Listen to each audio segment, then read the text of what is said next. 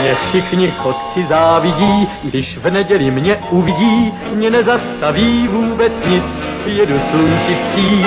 Já všude každý koutek znám a pěknou cestu vždycky mám, mě dobrý vítr provází, nic mi neschází. Hello, sziasztok, üdvözlök mindenkit! Én András vagyok, ez pedig a Túlnáp című podcast sorozatnak az első adása. Műsorvezető kollégáim ezen a héten Ádám Sziasztok! és Zoli. Hello! Amit most hallottok, az egy podcast, az az internetes rádióadás, ami elsősorban abból a célból készült, hogy mi hetente ezt feljátszuk, elkészítjük, feltöltjük MP3 formátumba, vagy a YouTube-ra, ti pedig kedves hallgatók letöltöttek, és akkor hallgathatjátok meg, amikor jól esik nektek.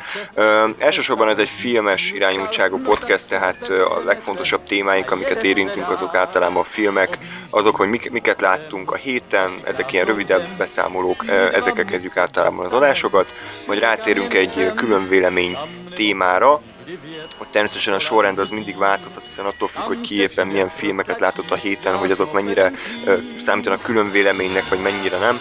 Ö, külön vélemény filmek azok, amik ö, amikor az a kedves műsorvezető kolléga úgy érzi, hogy az ő véleménye eltér a közízlésétől, és nem gondolja azt, hogy annyira le kellett volna húzni ezt a filmet, vagy éppen az egekig magasztalni.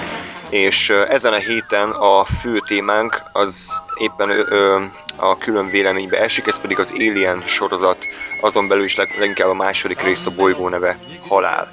Ö, Tehát ez lesz a fő témánk ezen a héten, és ahogy mondtam, a Mit láttunk legutóbb, tehát Mit láttunk a héten című rovattal indítanánk, amikor mindannyian elmondjuk, hogy miket láttunk a héten, ebből beletartozhat film, vagy éppen tévésorozat is, úgyhogy ezt teljesen szabadon kezeljük ezt a dolgot. Ezután rátérünk egy tévésorozatos beszámolóra, egy, amit mind a hárman láttunk és ajánlunk nektek, majd miután végeztünk az Alien tetralógia elemzésével, utána pedig jön egy kisebb zenei rovat, amikor is a My Bloody Valentine-nak az új albumáról értekezik elsősorban Zoli, és minden adás végén szeretnénk tartani egy kicsit ilyen levezető, kevésbé úgymond előre megtervezett részt, ez pedig a szarfilm rovat, amikor is a szarfilm maratóról, mint jelenségről beszélgetnénk egymással, mert mi mondjuk mondanám azt, hogy kompetensek vagyunk a tévában, de nem tudom mennyire nagy érdem a szarfilmek körén kompetensnek lenni. Minden esetre beszámolunk nektek, hogy mi is ez a szarfilm maraton, és miért is, miért is olyan jó ilyeneket tartani néha napján. Úgyhogy szerintem elég is a mellébeszélésből. Alapvetően majd ti is meg fogtok minket ismerni a podcast során, hogy épp ki milyen filmes ízléssel rendelkezik, egymással való viszonyainkat, a vitáinkat esetleg ti is megbizonyosodhattok róla, hogy azért mi sem értünk mindenben egymással egyet, és ugye most hárman vagyunk jelen, de még két plusz ember is jelen lehet majd a későbbi adások folyamán, amiket általában hetente fogunk elkészíteni, úgyhogy ne lepődjetek meg, hogy a jövő héten, ha nem is teljesen új gárda, de valamivel újabb gárda köszönt majd titeket a Túnáp sorozatban. De, de hárman mindenképpen Igen, leszünk igen. majd. Így van, így van. És hát az a terv, hogy péntekenként vesszük fel az alapadásokat, amiket most is hallottok például, viszont előfordulhat, hogy szerdai napon a féle bónusz adás is rögzítésre kerül, ami egy ilyen bővebb, vagy kevésbé megfogható témát járunk körbe, és kicsit ez ilyen elmélkedősebb, hosszabb lélegzetvételű dolog lesz, ami nem tartozik bele az alap túnapnak az adásmenetébe, de érdekességként szolgálhat azoknak, akik érdeklődnek a filmes világ iránt és a filmművészet iránt. Még valami szerintetek, amit így érdemes az elején lefektetni a hallgatóknak?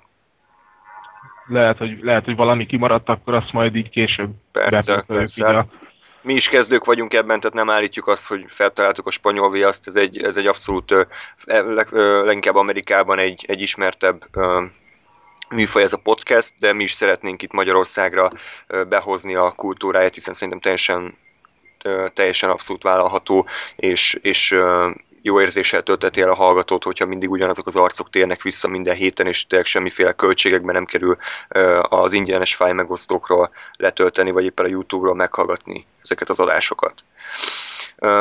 Szerintem kezdjünk is bele akkor az első témánkba, ez pedig a mit láttunk a héten. Ádám, mit láttál a héten? Én, én a Pi életével fogom kezdeni, amit remélhetőleg minden, minden hallgató már látott, vagy aki nem, annak elsősorban mindenképp iszonyatosan ajánlom. és semmi újat nem fogok így az előjáróban sem mondani, de ez egy, ez egy abszolút mérföldkő szerintem a filmvilágban, hiszen, hiszen nagyon, nagyon sok minden újító elem van benne. Persze vannak prók és kontrák, de, de először meg kell említeni, hogy, hogy ki is a rendezője, Angry. Nem láttam sok filmét tőle, de a Tigris és Sárkány és a Tula barátságon az, amiket láttam, és azok mindenképpen, mindenképpen jó filmek. Ezeket is, hogyha esetleg nem láttátok volna, akkor, akkor ajánlhatom.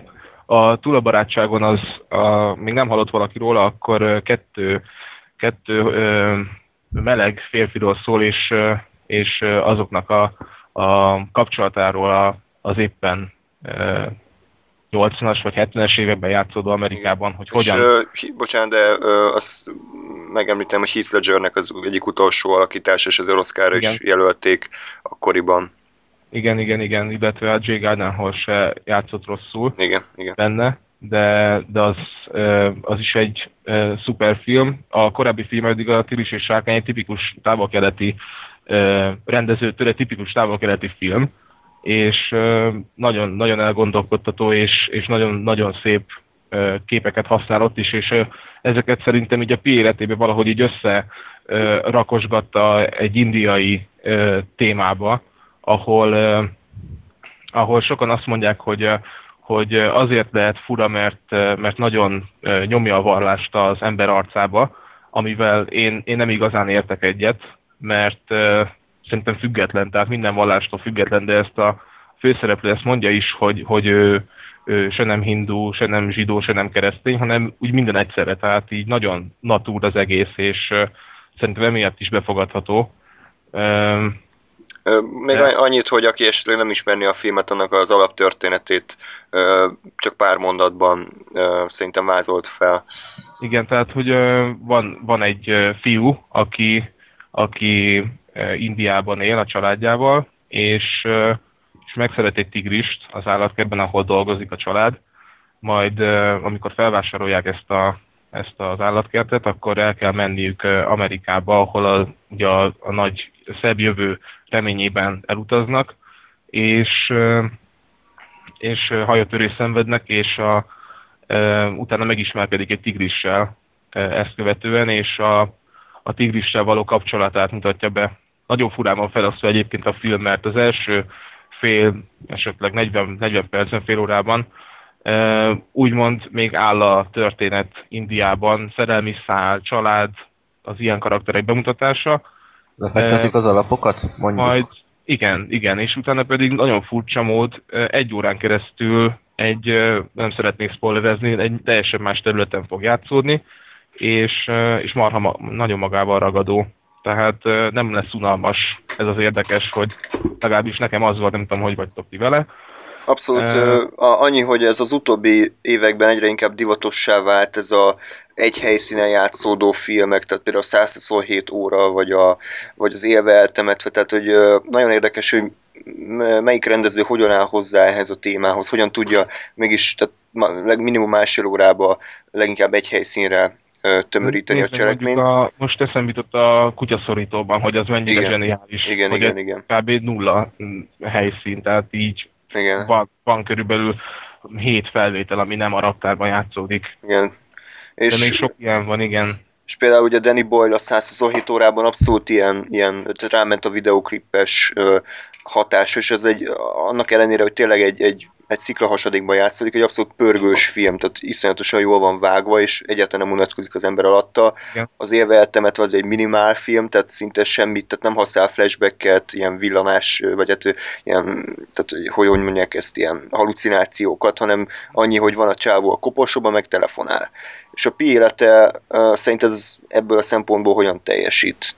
Tehát ebből mit, a szempontból viszont, viszont használja ezeket a képi világokat, tehát hmm nagyon, nagyon tele, tele van számítógépes effektekkel, és ez lehet egyébként kontra is, viszont mégis, mégis benne marad ebben a légkörben, és nem, nem túlozni túloz, de, de megérted, és, és be tudod fogadni azt, hogy, hogy mi miért történik, ahogy fejlődik a, mondhatnám, mondhatnám úgy a kettő karakter, a tigris és a, főszereplő fiú, akit meg kell egyezni, ez volt a leges-legelső filmje, és ahhoz képest eszméletlenül jól játszott.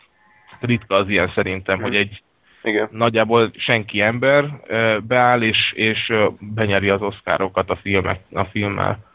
Ez, ez Ö, amúgy abszolút szerintem a rendező érdeme is, aki egyrészt rátalált erre a fiúra, másrészt meg úgy tudta instruálni a felvételek alatt, hogy, hogy az ő természetessége jobban a karakteré legyen, és tényleg azt látszó, hogy ilyen barátok szintű színész ott kóvályog a, a stúdióban. Persze. Hogy nagyon, nagyon természetes volt a játéka, és pont ettől lett olyan erős.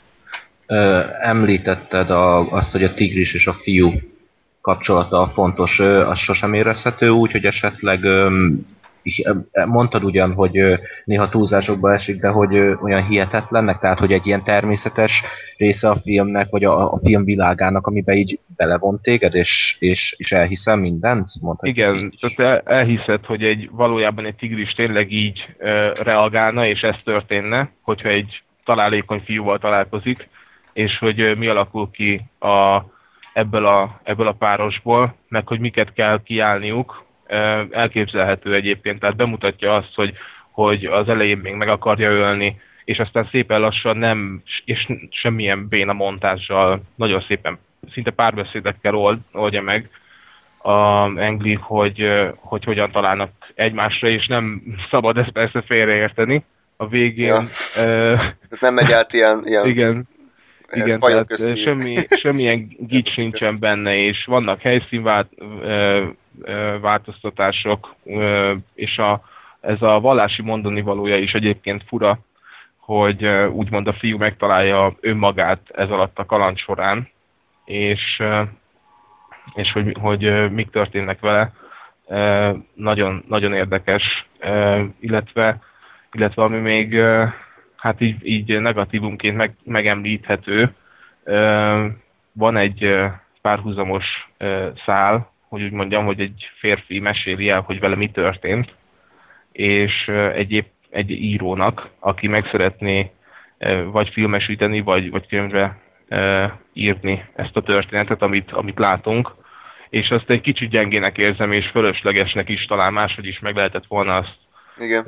csinálni. Egyetértek ben, veled, hát ugye azt még nem mondtuk, hogy ez egy könyvből készült, ez a film, Igen, és ö, sokáig megfilmesítetetnek tartották, tehát a, sok rendező próbálkozott vele, például a nagy kedvencünk M. Night Shyamalan, hát és ö, Jean-Pierre Jeunet, aki az Amelie csodálatos életét is rendezte, meg még ki fogunk Mm. térni egy filmjére, csak kevésbé pozitív tekintetben az Alien 4 kapcsán.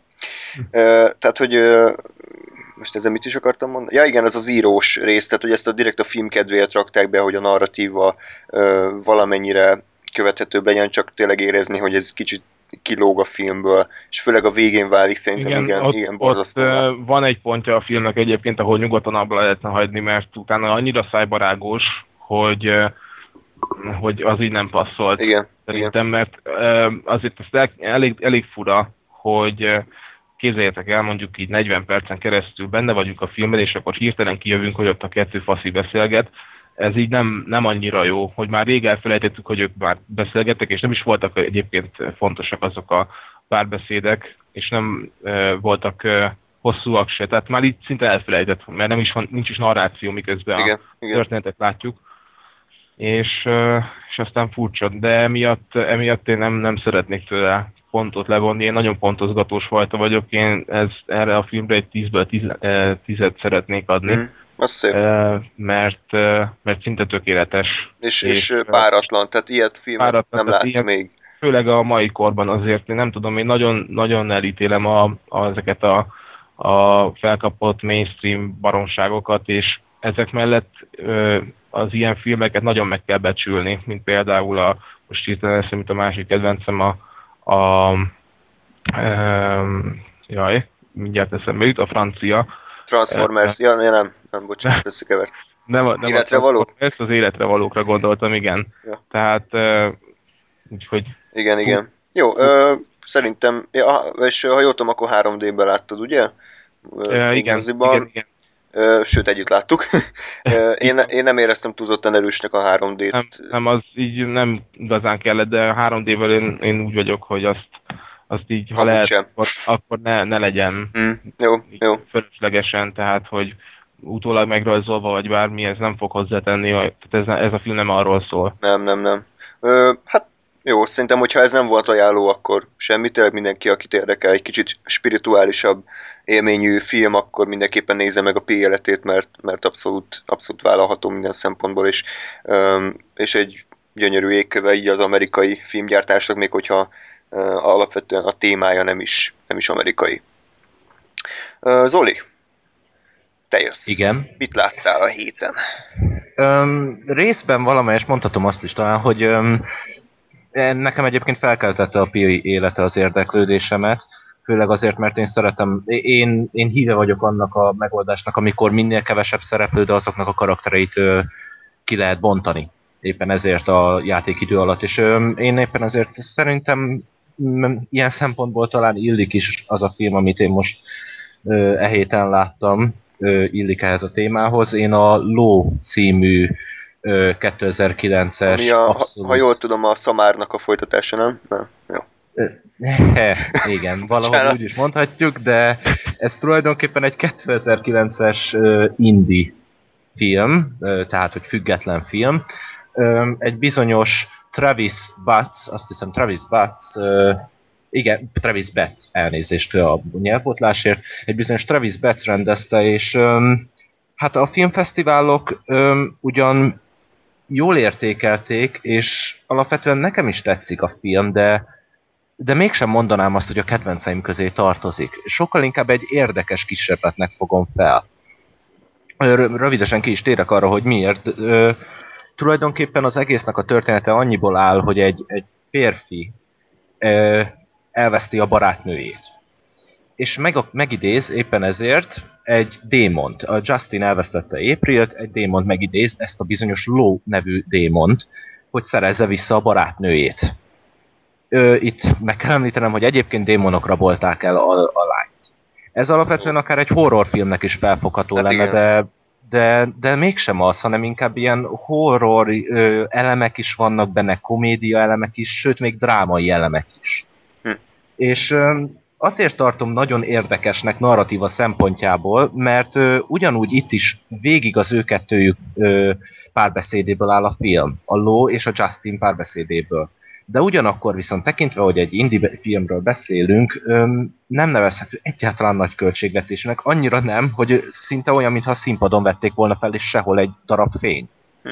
Teljes sötétség borítja az egész ö, játékteret, és míg a fiú ott ücsörög előtte egy ilyen Necronhoz hasonlatos könyvvel a kezében, ö, addig ez a lódémon a sötétből jelenik meg, és végig beszélgetnek és azt boncolgatják, hogy miért fontos neki a barátnője, miért fontos a szerelem. Néha picit ilyen, a, a, eleve a kettőjük ö, dinamikája így különbözik, mert a, a Justin hát nyilvánvalóan egy szerelmes, mindenre elszánt, ha bár szerintem ez talán kiderült abból, hogy démonokat idézett meg azért, hogy visszaszerezzék barátnőjét, ö, egy elszánt fiú, míg ez a ló egy ilyen, hm, hogy is lehetne, talán a Hellboyhoz hasonlítható démon?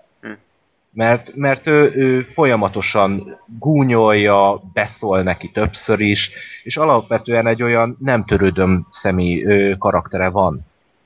És tulajdonképpen nem csak a ló jelenik meg a filmben, hanem több más démon is, és mindegyik egy ilyen filozófiai eszmefuttatás folytat a, Justinnal.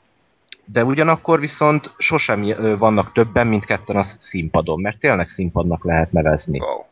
Tehát ö, van olyan, hogy ló eltűnik a sötétben, csak azért, hogy egy másik, egy bizonyos náci tisztnek felöltözött ilyen ö, te, ö, Creature from the Black Lagoon-ban ha, ha, ö, hoz hasonló démonnal beszélgessen, aki musicalt ad elő Justinnek.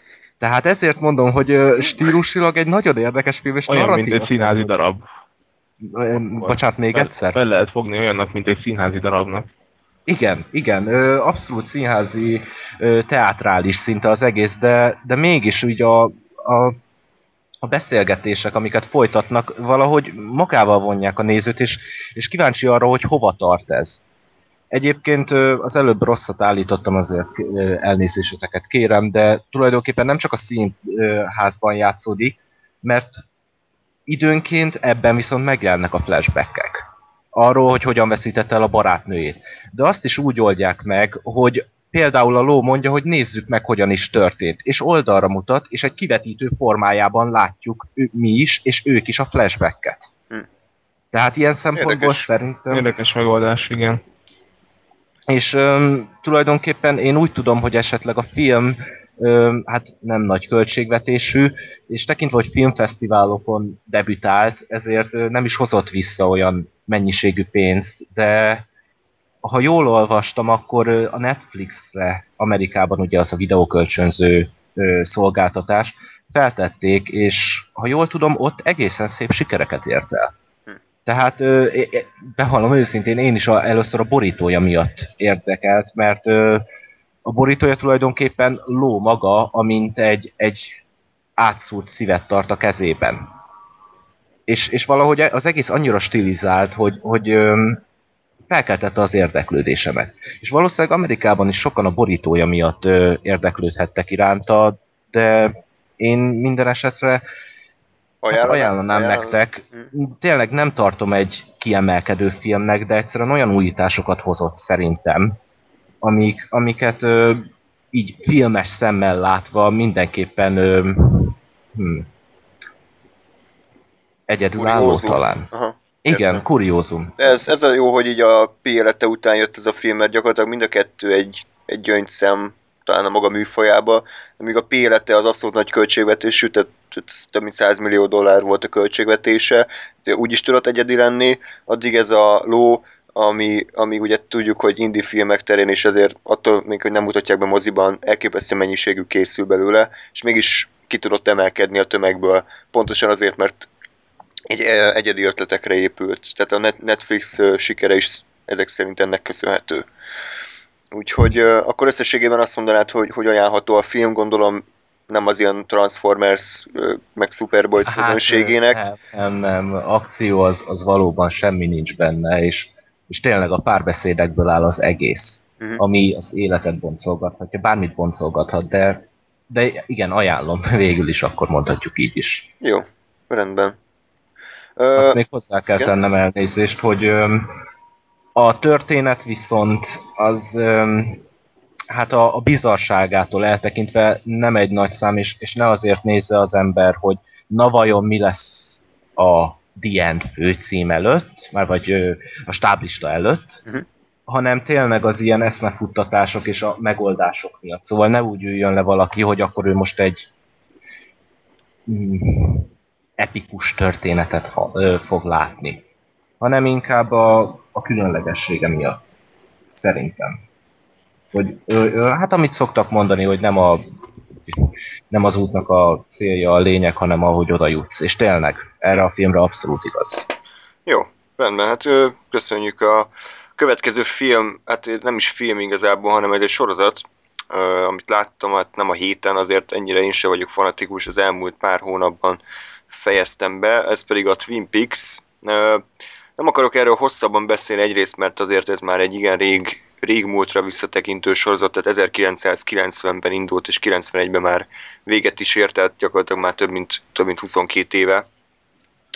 És, de mégis az a jó ebben, és az, azért tudom viszonylag gyorsan lerendezni ezt most, ezt a sorozatot, mert ez az, ami tényleg mindenkinek látnia kell aki, se, aki mondjuk szeret, szereti a sorozatok műfaját, aki nem, az, az nyilván ne, ne menjen a közelébe, de én azt mondanám, hogy annyira, annyira egyedi, ilyen hosszú idő után is, és annyira ö, megfoghatatlan ö, stílusa van ennek a, ennek a sorozatnak, hogy, hogy mindenki számára ajánlható. Azoknak is, akik abszolút a mainstream vonalat szeretik, tehát a, a, mondom a 24, meg a, meg a Prison Break, meg akár az X-akták fanoknak is ugyanolyan élvezetet nyújthat, mint, mint például a David Lynch rajongóinak, akik, akik ugye joggal örömködhettek annó, hogy kedvenc rendezőjük egy, egy sorozatba fogott bele, már pedig a Twin, hát igen.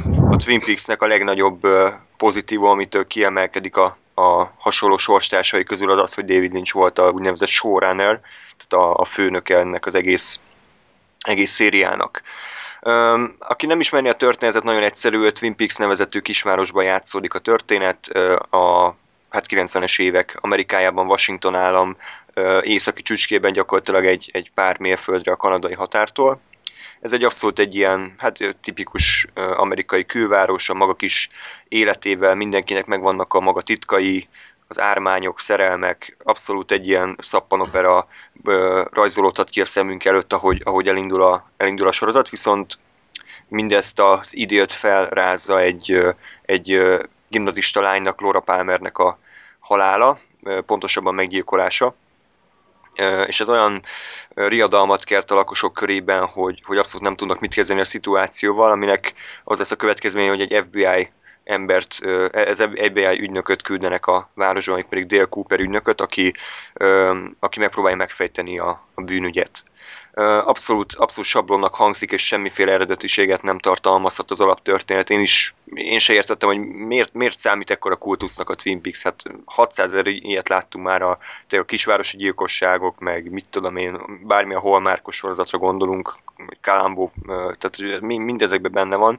Az a jó a Twin Peaks-ben, hogy aki tudja, vagy ismeri David Lynchnek a munkásságát, vagy látott legalább tőle egy filmet, Mulholland Drive-ot, Radír fejet, segít. Lost Highway. Lost Highway-t, igen. Az, az tudhatja, hogy Lynch mindig is viszonylag egyszerű történeteket töltött meg a maga beteg stílusával, és a Twin Peaks-nél is ugyanez a helyzet, hogy, hogy az alaptörténet egy idő után totálisan érdektelenné válik olyan szempontból, hogy az ember nem azért nézi a sorozatot, mert úristen, most mi fog kiderülni a következő karakterről, vagy hogy hogy fogják a, a bűnt, hogy fognak a, a e, hogy fogják elkapni a gyilkost, hanem olyan szinten egyedi és beteg atmoszférája van a sorozatnak, köszönhetően a, az teljességgel elborult és elmebeteg karaktereknek, a, a, a tévésorozatok világában eddig nem tapasztalt rendezési stílusnak a zenék használata, a képi megoldások, képi effektusok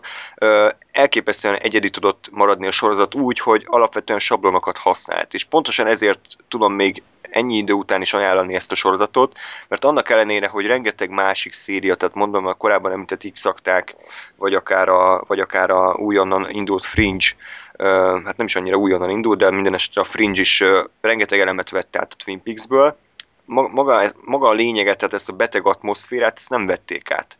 És ezért mindenki számára, aki, akinek eddig, hát aki eddig nem látta a sorozatot, annak abszolút, abszolút olyan élményt tud nyújtani, mintha egy vadonatúj, vadonatúj szériáról lenne szó nagyon-nagyon hosszan lehetne beszélni a Twin Peaks-ről, hogy tényleg milyen korszakos jelentősége volt, amikor megjelent. A, a vége az gyakorlatilag az egyik legdurvább befejezés, ami, ami sorozatnak valaha volt, hiszen két évad után el kellett kaszálni. Igen, pont ezt akartam kérdezni, hogy, hogy nem rontották el a, nem, az utolsó évadot, vagy, vagy bármelyik részét.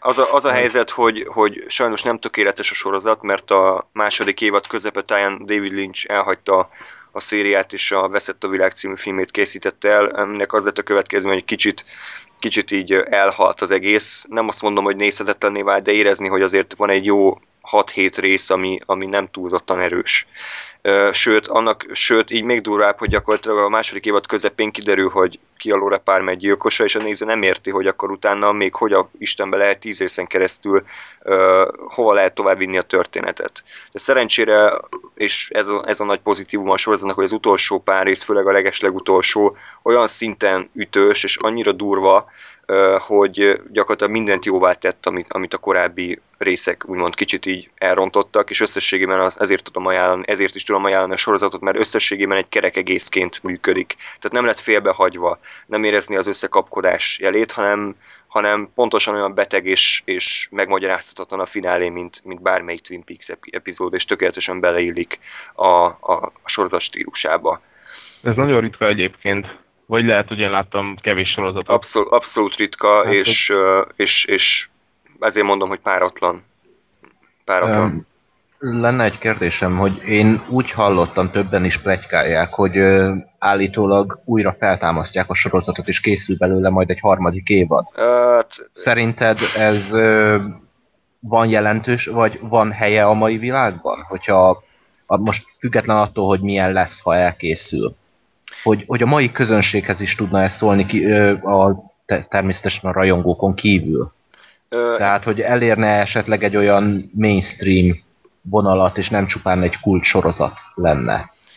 Ez, ez nagyon jó kérdés, és, és én, én sem tudok igazából mit kezdeni vele. Az a helyzet, hogy, hogy David Lynch az elmúlt két évtizedben nemhogy lenyugodott volna, még őrültebb lett, és én attól félek, hogy ha újra belekezdene ebbe a sorozatba, akkor, akkor inkább többet ártana rajta, mint amennyit javítana.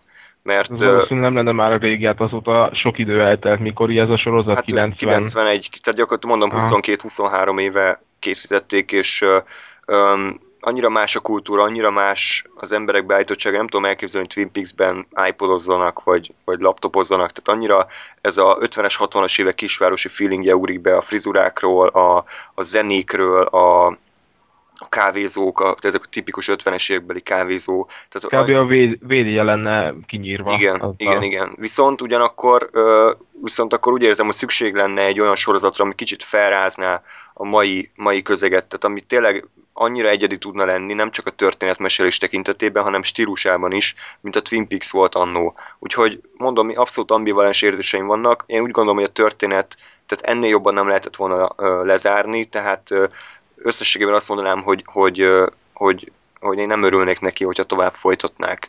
Mert, mert nagyon nagy érdem az, amikor valaki úgy tudja befejezni a sorozatát, hogy nem, nem erőszakolja meg közben, és, és itt most felhozhatnék vagy őt, például. Vagy őt erőszakolják, vagy hagyja magát meg erőszakolni. Igen, igen, tehát én, én nem akarok úgy fikázni, hogy nem láttam, de én úgy hallottam, hogy például az így jártam anyátokkal is, uh, annyira túl lett már húzva, és annyira uh, nem tud már mit nyújtani a nézőknek, hogy, hogy uh, totál felesleges, és, és, és a legtöbb sorozat is ilyen, hogyha pár évaddal korábban abba hagyják, akkor sokkal ütősebb lenne. Úgyhogy uh, még egyszer mondom, Twin Peaks abszolút mindenkinek ajánlom, összesen 30 része van, ebből jó pár másfél órás, amit a David Lynch rendezett, és elképesztően beteg részek vannak benne, a karakterek közül van egy visszafele beszélő törpe, aki jazzre táncol, van egy óriás, félkarú csávó tuskólédi, aki a tuskójához beszél, tehát elképesztő jó karakterek vannak benne, és, és ezek, ahogy egymásra találnak, az, az is minden, minden pénzt megér, úgyhogy még egyszer mondom, Twin Peaks, hajrá! Ádám, következő film? Amit Igen, most te? én jövök ismét. Én a Pi életével párhuzamosan a, az Argo akciót szeretném egy picit kielemezni. Ezt korábban láttam, nem, nem egy meg két hete, mhm. de úgy szeretném őket párhuzamba vonni, hogy mik voltak a célközönségek a, az Argo akciónál, illetve a Pi életénél ez tény, hogy a Pi életénél nem igazán hozott olyan hatalmas bevételt Amerikában a film, mint, mint gondolták, ezzel szemben az Argo akció pont fordítva működött. De hát vajon miért? Mert ugye amerikai történetet, megtörtént eseményeken alapul a történetet filmesített meg, és én nagyon-nagyon érzem rajta. Nem, most nem, ez nem egy lehúzós kritika lesz, szó sincs erről, csak, csak nagyon érződik az, hogy, eh, hogy azért ennek köszönheti azt a pár oszkárt, mint amiket eh, behúzott. Eh, maga a, ugye a Ben Affleck volt a főszereplője és a, és a rendezője is. Bevallom, ez, ez az én hibám, nem láttam a korábbi filmjeit, amit, amiket készített. A Tolvajok városa, meg van egy Igen, másik. hideg nyomon. Nem, nem láttam őket, nem tudom, hogy milyenek úgyhogy arról nem is szeretnék véleményt mondani, meg a Beneflecnek a rendezéséről is csak a Argo akción belül szeretnék kitérni. Uh, illetve a színészi játéka, tehát nem, nem volt az valami... Hát valami mondjuk jó. ki szar volt, tehát én nem, én nem akarok nagyon átmenni ilyen degenerált fikázásba, de a film egyértelműen legnagyobb negatívum a számomra a Beneflek színészi játéka, ami kriminál, kriminális volt szerintem, tehát bárki jobb, karakteresebb színészt választhatott volna maga helyett, de nem tette, mert nem tudom, a saját egója vagy, vagy a stúdió szabta meg, de szerintem nagyon sokat ártott a filmnek az, hogy egy ennyire farcú és jellegtelen főszereplőt Igen. kapott. Az egészig a Kristen Stewartnak a feje lebegett előttem, hogy ő férfiban a megtestesítője, és szerintem nem igazán túlzok. Tehát itt a legelején, ahogy ugye fejlődött a karaktere, meg ahogy az események pörögtek, nem nagyon láttam torzulást az arcán, tehát az első percben és az utolsó percben is ugyanazzal a a fejjel látjuk, és ez nagyon nem jött így át, hogy, hogy akkor ő most tényleg annyira faszacsábó, hogy, hogy nem ad ki érzelmeket, miközben ugye van családja, de azoknak se ad ki érzelmeket, és, és ennyire munkamániás, hogy csak az pörög a fejében, de ez így nagyon nem sikerült. Ha, ha gonosz akarnék lenni, akkor azt mondanám, hogy azért van ilyen hosszú haja, meg ilyen nagy szakálla, hogy minél kevesebb látszódjon az arc kifejezéséből. Igen, Ez, de, de, nagyon, de azért cserébe viszont, hogyha már ezt eltakarta, akkor voltak olyan felsőtes tészei, amiket nem takarta, nagyon fontos volt. Igen, rohadtuk kellett egy, egy ilyen témájú pont egy, pont egy ilyen nagyjából fél dokumentumfilmbe marhára illik egy felsőtes mutogatás. Igen. igen. Úgyhogy voltak ilyen kiugrások. Összesítésében ugye ez egy adaptáció megtörtént események alapján, de ugye az amerikaiak iszonyatosan büszkék magukra minden szempontból, tehát ők azt lelövik az utcán azonnal, aki nem rakja ki minden reggel az amerikai zászlót a, a házának a, a, a tornácára, úgyhogy marhára szeretik önmagukat, és azokat a filmeket, amik ugye a, az ő hatalmas történelmüket ajnározza, vagy ugye az ilyen megtörtént eseményeken alapján filmre vetítik. Egyébként itt megemlíthető szerintem a Django, hogy, hogy az mennyire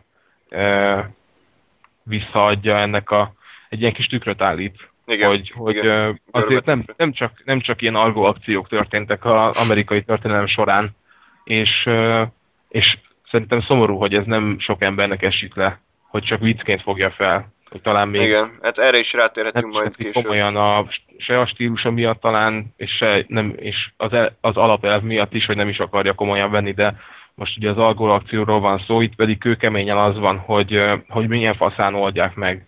És persze hát nem is lehetett volna máshogy, mert már mondtam már, hogy, hogy ezek így történtek meg, de én annak örülök, hogy, hogy nem voltak azért se hülyének beállítva a, a az ellenség, hát idézőben ellenség. Tehát, hogy... hol, hol játszódott, nem tudom már. Én is régen láttam, Pakisztán, Irak, nem tudom, nem akarok vagy, beszélni. Nem, nem szeretnék én se hülyeséget mondani, de mm, de hát ott is ugye megmutatták, hogy a gyerekek rakják össze a, a papírokat, és egyébként ott tényleg ez működik, fanatikusok, ugyanúgy, mint a távol-keleten pár ország, hogy ők tényleg megteszik ezt, viszont viszont nem látják szerintem ebben a, a pozitívumot. Jó, nem azt, kell, nem azt mondom, hogy, hogy akkor most gyerekekkel kell összerakatni a, a szétvágott 40 ezer darabra tépett papírt, de, de tehát ezeket abszolút mind, mind, mind negatívumnak vélik, hogy túl agresszívak, hogy ezek rögtön akasztani akarnak.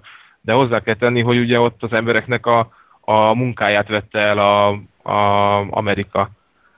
Ugye így kezdődött a film és ez se volt annyira erős. Tehát olyan volt ez, mintha így, hopp, így, így megtörtént, mert ez a világ rendje, hogy így bejön Amerika, és, és felvásárol mindent, és nem érdekli, hogy ja, nem az, hogy nem érdekli, hanem hogy akkor ennek így kell lenni, akkor mindenki alkalmazkodjon, és hogy akkor miért mernek ezek fellázadni.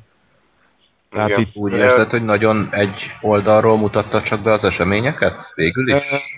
Hát ugye hát, itt azt csak az egyik oldalnak a szemszögéből. Mennyire kreatívak az amerikaiak, hogy most itt azt a filmes átcseszés, meg ilyeneket, tehát hogy mennyire, mennyire jól átvágták a, meg ezzel az egész akcióval a, a gonoszokat, akik ugye bevették ezt, hogy mennyire találékony a, a, az amerikai.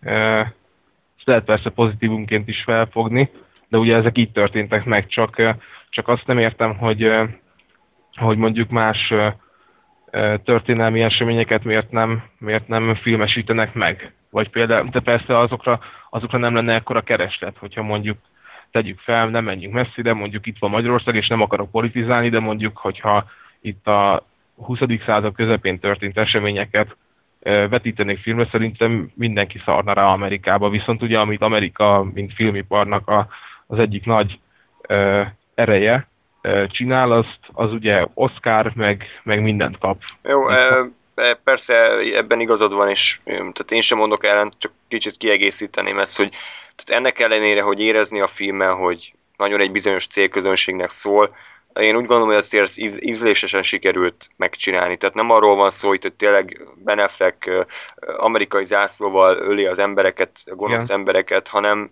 elmesél egy történetet egy bizonyos szemszögből, és, és én úgy gondolom, hogy inkább itt a, tehát inkább itt a idézőes szórakoztatás forog kockám, vagy inkább az kerül előtérbe, mint a propaganda. Tehát ez tényleg csak elmesél egy történetet, így mhm. történt, próbálja minél ilyen műfajfilmesebben megcsinálni, de Persze, nekem nem... van, van ezerszer durvább, hát ez nem, is, ez nem is manipulál igazából, tehát mondhatni így félig meddig ártatlan, mert tényleg a, ezek megtörténtek, és akkor ezeket filmre vették, de hát meg annyi olyan film van, és nem csak filmben zene vagy játékot nézve, amik tényleg nyomják az agyba azt, hogy Amerika mennyire király, vagy egyéb más nagyhatalmi ország.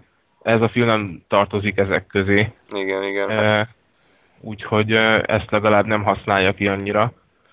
Egyébként így, így maga a film szerintem korrekt, tehát abszolút nem lehet belekötni rendezés, színészi játék. Igen, tehát a vágá, vágásokkal akkor a, a, az, hogy, hogy eredeti helyszínen játszódott e, sokszor, tehát ezeket, ezeket, ezek jók benne természetesen, úgyhogy nem is tudom, hogy, hogy volt, hogy ezt kapta a legjobb rendező, vagy ezt kapta a legjobb filmet, és igen. a legjobb rendező pedig a... Életér, Engri.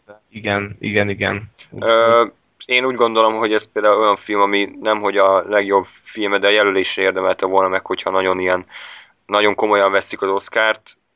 Kapott már rosszabb film is, de nem tudom elképzelni, hogy az Argo akcióra öt év múlva bárki is úgy emlékezne, hogy úristen, ez volt a 2012-es év legeslegjobb filmje. Így van. Abszolút ilyen korrekt iparos munka, de én egyetlen olyan jelenetet nem tudnék felidézni, ami akár művészileg, akár ilyen mainstream felfogásban emlékezetes lenne. Nem igazából szerintem ezt maga az alapötlet ölte meg, mármint hogy nem voltak ebben olyan idézőjebbe epikus történések. Tehát itt ment ez a cselekmény, és, és így lezajlott. Tehát nem lehetett így igazán finálét hát, Azért így is, ebből, is ugye, próbálkoztak. Is, persze, persze, hát az a végén, amikor ugye ott, hogy kiderül-e vagy nem, Igen. mindenki hozott belőle a Beneflek, én azt mondom. Tehát ebből nem lehetett volna még durvább filmet csinálni. Hát mondjuk, hogy az, az, a, az a hozzáállás, amit ő választott, a, annak a maximumát kihozta, de nyilván azért lehetett volna ennél úgymond művésziebb felfogásra is hozzáállni, de hát ő, ő azért nem egy művészfilmrendező, tehát én láttam a korábbi filmeit is, mm. és nagyon rendben van, tehát abszolút, abszolút egy, egy rohadt jó iparos, talán az első filmje volt eddig a legjobb szerintem, de, de a Tolvajok város és az Argo akción is az érződik, hogy, hogy ez, egy, ez egy nagyon, nagyon biztos kézzel levezényelt darab, mm. és, és én kíváncsi leszek, hogy a későbbiekben uh, mihez fog nyúlni. Talán, hogyha kevésbé ilyen nagy megmondó filmeket készít, hanem tényleg ilyen viszonylag, viszonylag intimebb témájú, mint például a hidegnyomon, akkor lehet, hogy ő is jobban érzi magát benne. Nem annyira ilyen, hát ilyen Hollywood szagú az egész. Igen. Reménykedsz benne, hogy esetleg egy újabb Clint Eastwood? Ö, az, az a durva, hogy a Tolvajok városa kapcsán úgy emlegették a csávot, mint az új Clint Eastwood, aki ugye... Hát én azt láttam, de nem érzem a párhuzamot. Ö, hát egyébként annyiban van párhuzam, hogy Clint Eastwood se egy nagy művész rendezés tekintetében, tehát ő is úgy van, mint a Ben Affleck, hogyha jó alaptémához, vagy jó forgatókönyvet kap, akkor azt, akkor azt jól meg tudja csinálni, de, de tehát őnek is vannak olyan filmjei, amik, a Clint Eastwoodnak is vannak olyan filmjei, amik abszolút ilyen semmilyenek, és se, hogy mondják, ez se íze, se bűze, vagy mm. ö, tehát, hogy ilyen jellegtelen, és, és ö, Ben Affleck eddig csak jó témához nyúlt szerintem, vagy csak is érdekes témához nyúlt, de kíváncsi leszek, hogyha esetleg kevésbé nyúl bele a tutiba, akkor mihez tud kezdeni, mennyire tudja feldobni a témát de azért ajánlhatjuk a filmet, nem? Tehát, hogy persze, persze, úgyhogy én, én ezt sok negatívumot mondtam, de, de egy pillanatig se gondolkodtam én a film közben azon, hogy most mit hol cseszett így el, a, ha a nagyobb képet nézzük. Magával ragadó a film, érdekes, és, és, és kíváncsi vagy a végére. Karakterek nincsenek kivontva benne, ezt szerintem elárulhatjuk, tehát de nem is, ez a, nem is ez a lényege és uh, szerintem tehát jó film, csak nekem jó film, csak nem, nem Oscar Ja, ja, ja, de szerintem ebből is, ebből is érződik az, hogy, hogy mennyire nem, nem csak nem haldoklik, de gyeng, gyengék a, a felhozatalok, és ne- nem lehet azt, hogy megcsinálni, hogy mondjuk egy életre valók, vagy pi élete, vagy bármi ilyesmi film most kapjon 3000 jelölést, és akkor mindent elvigyen, tehát mindig kell valaki ugye más, és azok egyszerűen nem olyan, nem olyan ö, mm, monumentálisak, mint... Hát igen, vagy annyira üzletileg nem kifizetődők. így van. így Főleg, van. hogy, hogy az a baj, hogy annyi minden eszembe jutott, de nem akarom tovább húzni. Tehát, hogy egyrészt az életre valókat amerikai kritikusok nem azt mondom, hogy lehúzták, de igen, igen hűvösen nyilatkoztak róla, és, és sokáig Rotten Tomatoes című interneten oldalon 50%-on állt a film, Mhm. ami elég Igen. durva. Öm, másrészt pedig az Oscar, mint hát akadémia, rohadtul öreg. Abszolút nem tud felzárkózni a, az új filmes irányzatokhoz, és erre a legjobb példa az, hogy abban az évben, amikor a Fekete Hattyú, a 127 óra, vagy akár a Harcos is jelölve volt, a királybeszéde kapta a legjobb filmdíját, ami egy totálisan jól megcsinált, de abszolút poros és, és semmi újat nem hozó film, és úgy érzem, hogy, hogy 2012-ben is ez volt, hogy gyakorlatilag a Django elszabadul, vagy a Pi élete, az a baj, több nem jut eszembe, de biztos vagyok benne, hogy voltak még előremutatóbb filmek, és az Argo akciónak adták, ami, ami tényleg semmit nem tesz hozzá a filmművészethez, hanem egy, hanem egy korrektül levezényelt történet, de nem érzem azt, hogy ebben bármiféle eredetiség vagy, vagy újító szándék lenne. Kicsit, kicsit nekem a bombák földjére Ja, ja, az is, az is. az, az ugrik be. Nem tudom, mert ez mennyi 2009-ben volt, 10-ben, valahogy így, és Igen. Igen. ott ugyanez volt, de ott, Hát hogy, annál azért jobb szerintem egyébként. igen, igen, igen, csak hogy ott hasonló volt ez a, ez a helyzet, hogy, hogy persze ez jobb, csak, csak hogy ott mennyire gyenge film kapott Oscárt, vagy mennyire ilyen úgymond átlagos, és, és ilyen szinten szaktalan Hm. Így van. e, se fogta el az Oscárt, hogy Üres- így fogalmazzak, de, de minden esetre én, én tehát ajánlom ezt a filmet, nézzék meg az emberek természetesen, és nem az Oscar miatt, mert, mert tényleg érdekes, és, és jó történet. Aki ugyanúgy gondolkodik, mint én, az függetlenítsen el attól, hogy most a, mi ez a nagyobb kép, és hogy mikből lehetne még, milyen történelmi eseményekből lehetne még filmet, vagy ennél még jobb filmet más nézőpontból készíteni, de én, én, egy, én egy sima erős hetest adok neki. Úgyhogy, korrekt. úgyhogy néz, nézzétek meg, ez, ez semmiképpen sem, sem rossz. A Beneflek fejét meg el kell felejteni. Akit esetleg érdekel, hogy, hogy az Armageddonban idegesítő idióta milyen filmet rendez egy ilyen komoly témából, az mindenképp nézze meg, mert igen Igen. tanulságos. Igen. Na, hát most az Oscar motériák után evezzünk egy kicsit hát kevésbé fajsúlyos vizekre, legalábbis a művészi felfogás szempontjából, bár ki tudja, lehet, hogy az Evil Dead 2 egyeseknek a filmművészet csúcsa. Zoli, szerinted mégis hova helyezzük el ezt a filmet? Egy, ez ma már igen klasszikusnak és kultnak számító. Hát én, én úgy érzem, hogy az Evil Dead 2, mert ugye a kettőről beszélünk, az Evil Dead 2 az nem nevezhető egy olyan horrorfilmnek, ami esetleg megreformálta volna a műfajt. Tehát, hogy ha úgy vesszük, az Evil Dead 1 az kisköltségvetésű volt, és, és, és kultfilm lett ugyan, de a kettő részben, hát nem annyira, de, de mégiscsak az egynek a feldolgozása.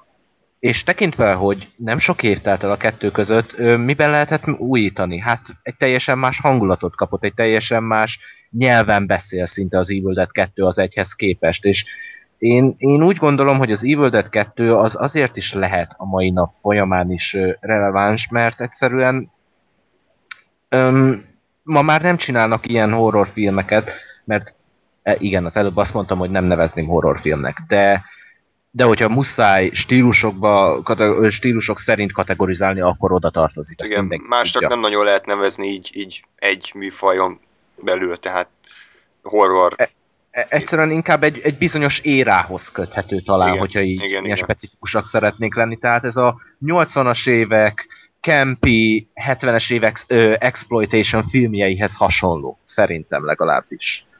De, és öm, éppen ezért talán nem is meglepő, hogy öm, nem sokára jön, valószínűsíthetően a Magyarországra is, az Evil Dead Remake, ami nem a kettőt, hanem az első részét dolgozza fel. Ezt picit viccesnek érzem, hogy már két feldolgozás is készült belőle, de, de szerintem az Evil Dead 2 az olyan, amit ma már a horrorfilmek nem, nem, nem vesznek számításba, hogy esetleg úgy csinálják meg. Pár kivételt tudnék csak mondani, a Slithert, vagy akár a, a Balta, ami lassan trilógiává válik.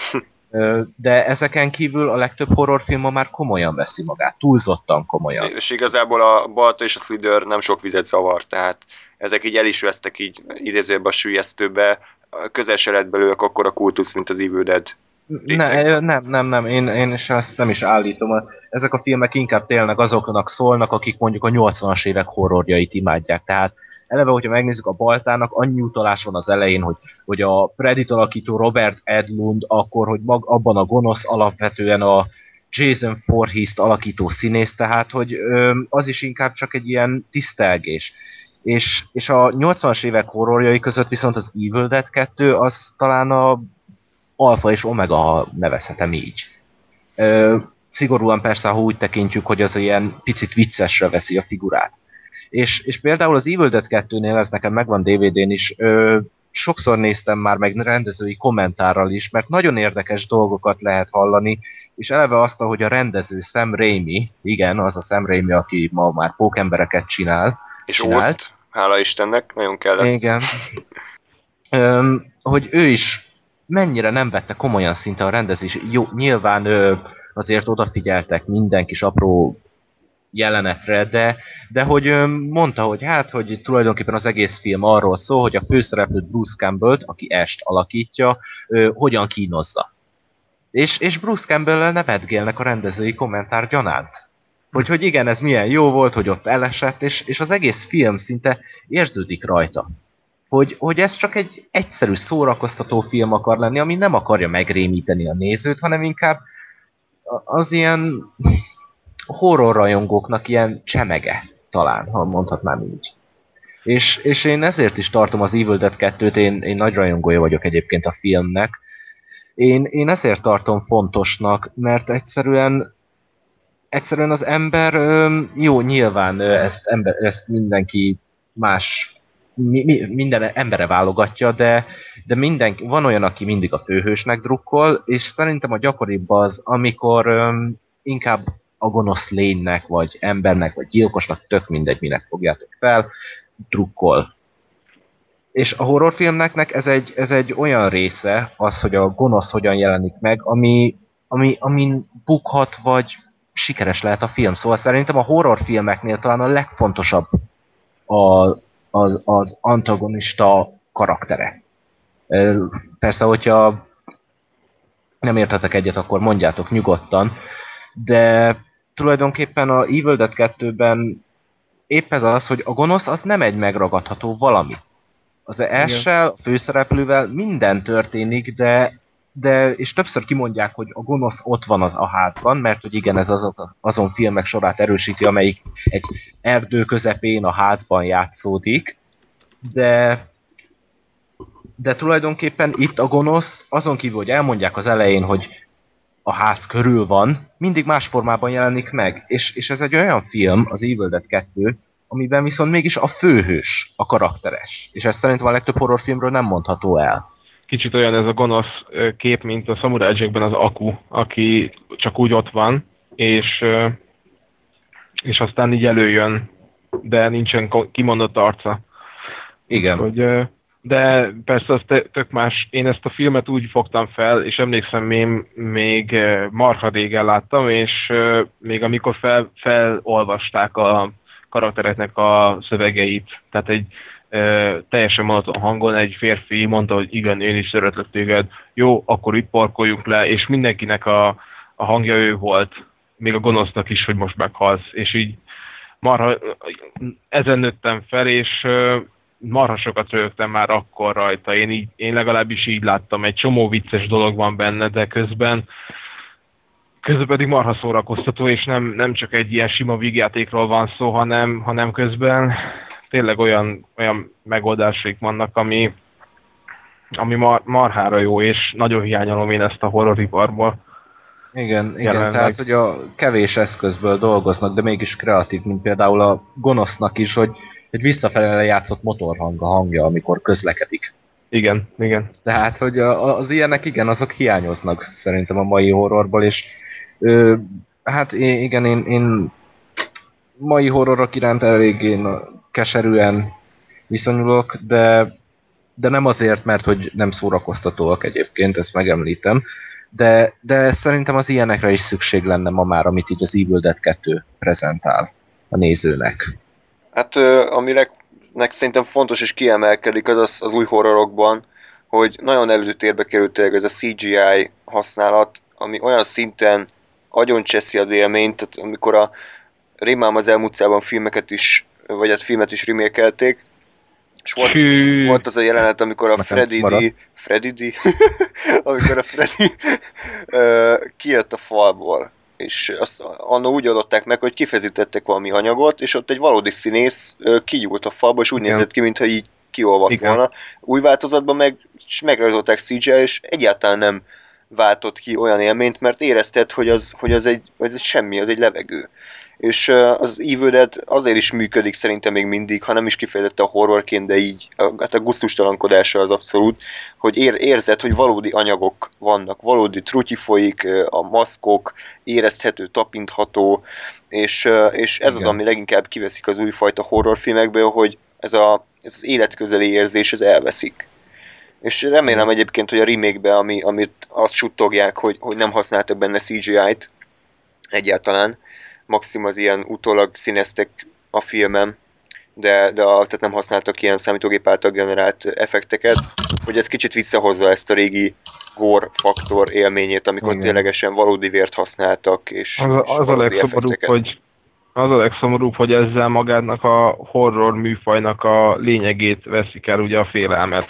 Igen. Másért nézni horrorfilmet, hogyha nem azért, hogy te most kép vizuális hatásérélés közül pedig féljél. De így, így sokkal közelebb, igen, sokkal közelebbnek érezheted a félelmet a régi horroroknál, mint, mint az újaknál, hogy akkor most főleg, hogy 3D vér, meg mit tudom én, milyen dolgok vannak, úgyhogy ezzel, ezzel így ez egy hatalmas nagy öngól, amiket egyébként nem, sajnos nem tudom, vevők rá az emberek, mennek moziba és nézik a, Hát, ezeket igen. a horrorfilmeket, mert szerintem amondó vagyok, hogy, hogy egy csomó 20 év fölötti ember még, eh, még az Evil Dead 2-t se látta. Igen. De Szerintem... szerintem... Lehetnek ilyenek, és, eh, és a mostaniakat láthatják a, a ténylegesen jóknak. Úgyhogy eh, nem tudom, kéne valamilyen, hát egy olyan remake, hogy, hogy akkor újra kiadják a, valahogy így felújítva cégéi nélkül. Hogy újra bemutatnák moziba? Igen. Hát az a jó, Igen. hogy egyre több ilyen alkotás van, természetesen az ilyen nagyobbakkal kezdik, mint a Star Wars, meg Titanic, Jurassic Hm. Park. Én azt hallottam, hogy hogy elég, elég nagy a kereslet rá, hogy régebbi filmeket az emberek újra nézzenek moziban, és Amerikában ennek nagyobb kultúrája is van, tehát ott nem kell hatalmas bemutató ahhoz, hogy ezeket megcsinálják, tehát csomó mozi csinál olyat, hogy tényleg a, az ilyen abszolút ma már elfeledett filmeket bemutatják, kópiáról levetítik. Magyarországon ez, ennek nincsen kultúrája, hiszen itt magának a filmezésnek sincs olyan szintű kultúrája, mint Amerikában. Úgyhogy szerintem ezt egy jó ideig még nem várhatjuk el, hogy Dead-et moziban nézzünk. Sajnos. Igen? Eh, Hát az újat állítólag mondjuk bemutatják, de de Hát, hát, az is- arról már hosszú ideje nagy a csönd, pedig a hivatalos honlapon ott van egy májusi dátummal a hazai premier. és, és még ha be is mutatják, borítékolható, hogy a kutyát se fogja érdekelni, mert Magyarország gyakorlatilag a romantikus vígjátékoknak az országa, ahol egy szinkronos romantikus vígjáték több bevételt hoz, mint egy, mint egy bármilyen más jellegű film.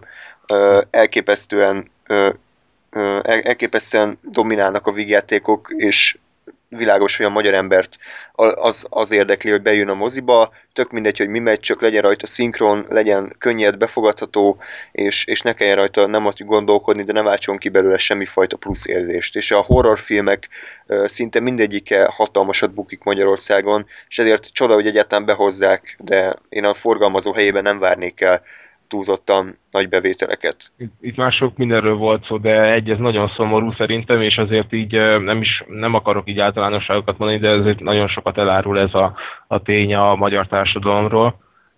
A korábbi témára visszatérve pedig az is szomorú, hogy, hogy ugye most már korábbi filmeket csinálnak, készítenek el ismét, ami, ami persze jó, csak nehogy túlzásba essenek aztán azzal is, és azon gondolkodtam, hogy hogy ugye mostanában nagyon, nagyon megy ez a remake, illetve hogy második, harmadik, 20., 90., Hangover 14, meg hasonlók, és, és hogyha már ez is kifogy, már ez is unalmas, hogy sokadik ilyen rész, vagy a remake, akkor jön az, hogy a korábbi filmeket készítjük el újra, hogy, hogy mi jöhet még, amikor már annyira nincsen kreativitás és új ötlet, és tényleg a kezünket kell összetenni egy-két tényleg jó filmért évente, hogyha csak a, a tényleges mozifilmeket nézzük persze, és nem az ilyen underground vagy, vagy bármilyen ilyen elnyomott és ismeretlen filmeket, de egyszerűen nincsenek, nincsenek új ötletek, és, és a korábbi filmeket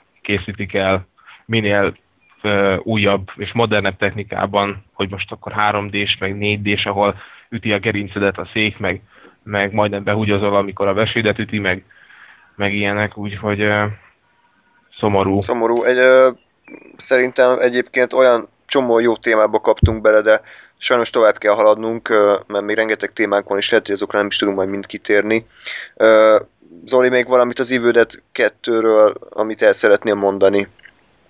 Um, hát szerintem annyira már uh, nincsen, amit hozzá tudnék tenni. A legfontosabb dolgokat elmondtam talán. Um, én minden esetre... Kinek ajánlanád a filmet? Tehát, hogy ki az, aki, aki szerinted így még nem látta, és hogy jöjjön elé, mit, mit várjon? Aki le tud úgy ülni elé, hogy nem azon röhög, hogy milyenek esetleg a maszkok, mert sajnos biztos vagyok benne, hogy lennének ilyenek, akik nem azon röhögnek, hogy milyenek a maszkok, akik szimplán csak ö, egy picit véres, szórakoztató alkotás, trash filmeket szeretik azoknak tudnám ajánlani, de van egy olyan érzésem, hogy ők már látták. Az Evil Dead 2 szerintem akármennyire is... Ebben a közegben nagyon kultusz, tehát na, akinek é, így... Nagy a kultusz, de éppen ezért szerintem ezt már a legtöbben látták. É, de aki viszont nem, és szeretne egy jót szórakozni, esetenként az, azon is, hogy a színészi játék, vagy a vizuális effekteket, most azokat nem kell szemlélni, mert 80-as évek, vagy a kreativitás, ami, a, ahogy teljesen hétköznapi dolgokat hogyan építenek bele a filmbe, azoknak ajánlom mindenképp, akik ilyen iránt érdeklődnek. Jó, rendben van. Ö, még beterveztünk pár filmet, de szerintem ö, lépjünk tovább ö, egy újabb témára. Ö, ez pedig az Alien tetralógiának a nem túl ö, hosszú kielemzése, elsősorban a második rész, amire most ki szeretnék térni. Elsősorban azért, mert ö, egyikünk ö, úgy, úgy gondolom, hogy ez talán a külön vélemény rovatába férne be az adásba, ugyanis az, a bolygó neve Halál kapcsán lef, lefolytattunk Zolival egy kisebb vitát, egy olyan 45-46 percig tartott körülbelül, és szeretném, hogyha ezt most újra elővennénk, hogy, hogy, hogy mit gondolsz az első részről, az annó 1979-es Alienről, illetve a bolygó neve haláról, ami 7 éve később készült szinte teljesen más alkotógárdával, és mi a véleményed arról, hogy, hogy hát a stílusváltásról, a, a, a műfajváltásról, és egyébként magáról az irányról, amerre az a franchise haladt az évek során? És Ádám, persze téged is kérdezlek, hogy, hogy te mit gondolsz erről. Hogy... Még össze kell kaparnom a gondolataimat, hogy most melyik éri melyik, mert nem e, Jó, hát, olyan korán első... láttam, de igen. Az első, a, az, első az... az igen, az, az rendben van, a harmadik van a bányában, vagy, vagy gyár, vagy... Hát ilyen igen, abban van a négy lábú alien. Olyan más... kopasz mindenki a háromban. Igen, a másik az, amikor egyesével halnak a katonák sokan, egy ilyen nagyobb igen. egység. Igen, nem? igen. Igen, a negyedik megadja magát, az a néger meg a nyomorék igen. Ö, ember, igen. De van benne Ron Perlman, ami, ami mindig jó. Csak hát kár, hogy nem, tehát ilyen paródiát csináltak kb. az Alienből. Igen. Úgyhogy szerintem arról egyébként nem is kell túlzottan hosszan beszélni, inkább, inkább tényleg az érdekelne, hogy hogy, hogy, hogy lehet hozzáállni ehhez az Alien egyhez meg a kettőhöz. Milyen elvárásokkal kell elé leülni, hogy az ember mondjuk ténylegesen el tudja különíteni őket egymástól? Vagy egyáltalán el kell -e őket különíteni? Mennyire függenek össze? Szerintetek? Hát számomra én ezzel nem árulok el nagy titkot. Én az Alien egyet sokkal jobban szeretem a második részénél.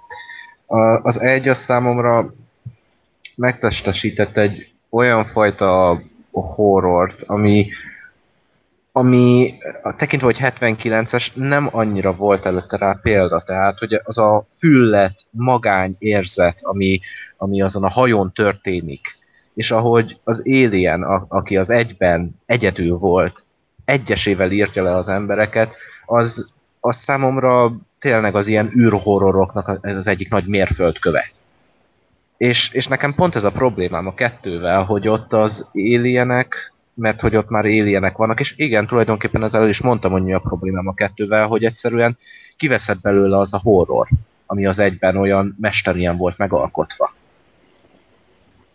Ö, Tehát... Igen, értem. Mondj, mondjad, ja, kérlek. hát semmi, annyi, hogy, annyi, hogy valóban, tehát hogy az, az én sem mondanám, hogy a Bolygó neve halál az, az horrorfilm, de azért én nem gondolom, hogy teljesen elvesztette volna azokat az elemeket, amik, amik miatt az első részt szeretni lehetett. Tehát nyilván, és ezt sokan mondták is, nem az én gondolatom, hogy gyakorlatilag minden Alien film az ugyanaz a történet, csak mindig, ahogy más rendező nyújt hozzá, hogy más lett a végeredménye. Tehát megláttuk, hogy milyen egy Ridley Scott által rendezett Alien film, egy James Cameron által, egy David Fincher által és egy Jean-Pierre Jeunet által. És tehát a történet ilyen szempontból egyáltalán nem konz, konzekvens, mert olyan szinten hullámzik a műfai sajátosságai a különböző epizódoknak, hogy szerintem nagyon nehezen értelmezhető az Alien tetralógia egy összefüggő történetnek, még akkor is, hogyha a Ripley mindegyikben főszereplő. Még ha az első részben ugye csak a végén derül ki, hogy valójában ő a, ő a főszereplője.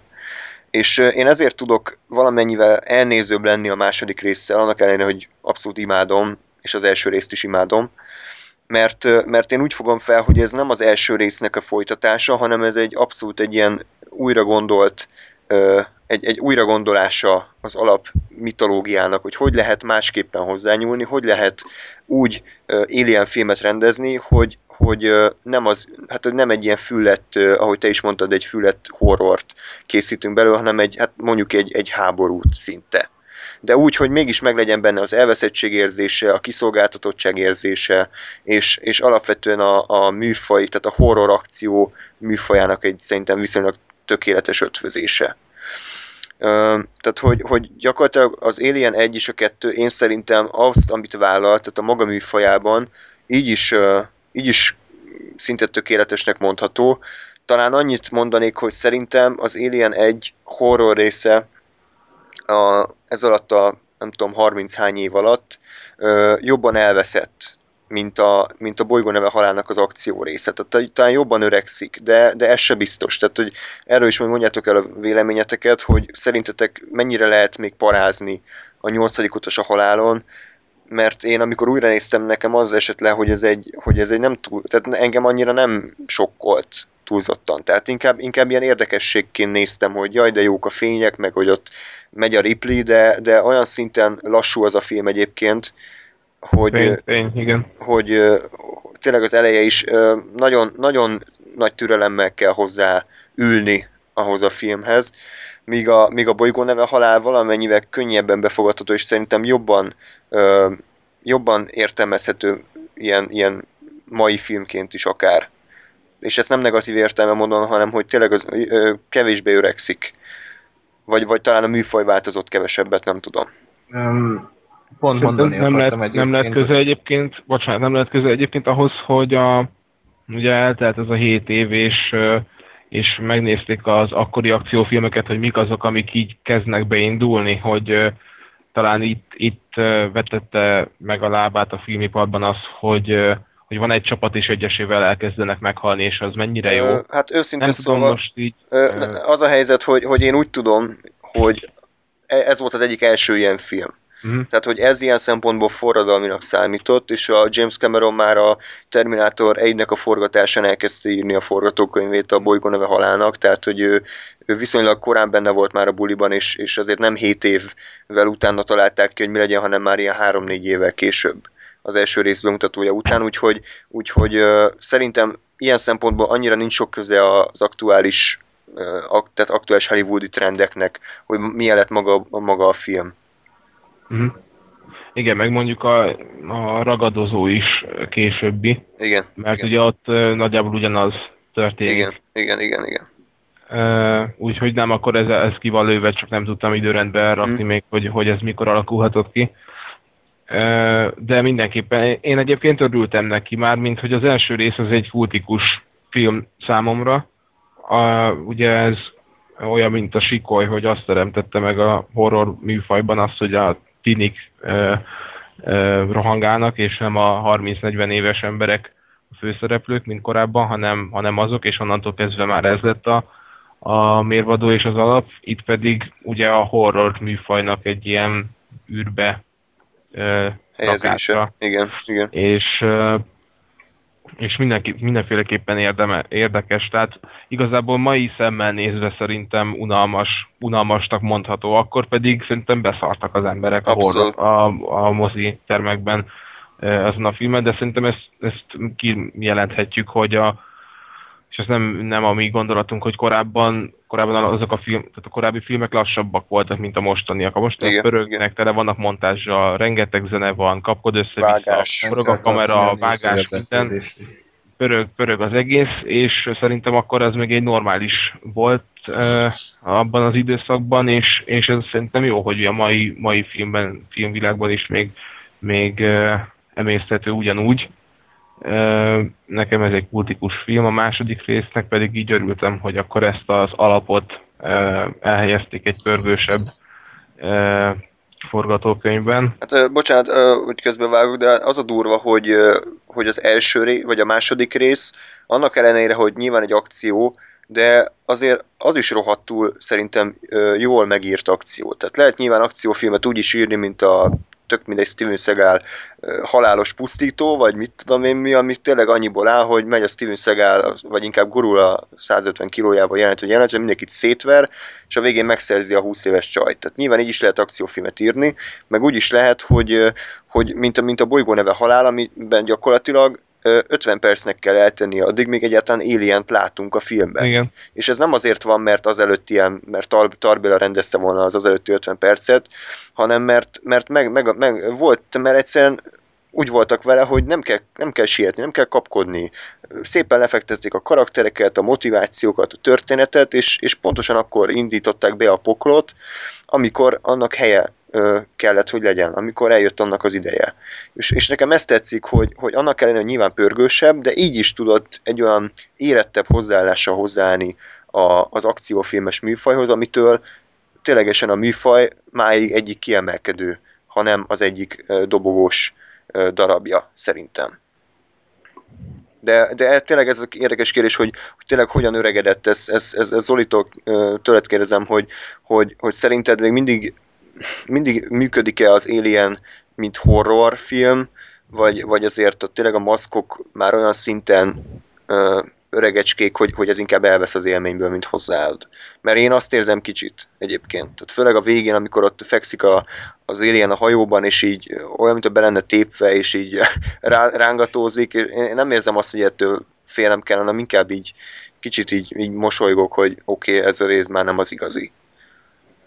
Um, valamelyest egyetértek abban, hogy ma már nyilván nem tud úgy az ember leülni elé, teljesen más a felfogása, a horrorfilmekben is már rengeteg minden van, és, és euh, még ha rajongója is vagyok a filmnek, elismerem, amit mondasz, de de ugyanakkor viszont szerintem a horrorfilmeket lehet ma is úgy nézni, hogy esetle, esetenként így az agyunkat szinte becsapva abba a korba képzeljük magunkat, amikor kijött és elképzelni az akkori reakciókat hasonlók. Tehát, hogy ma már nem úgy működik számomra egy Alien film, az Alien film, nem úgy működik számomra, hogy, hogy esetleg félnék rajta, hanem elképzelem, hogy az emberek mit láthattak benne.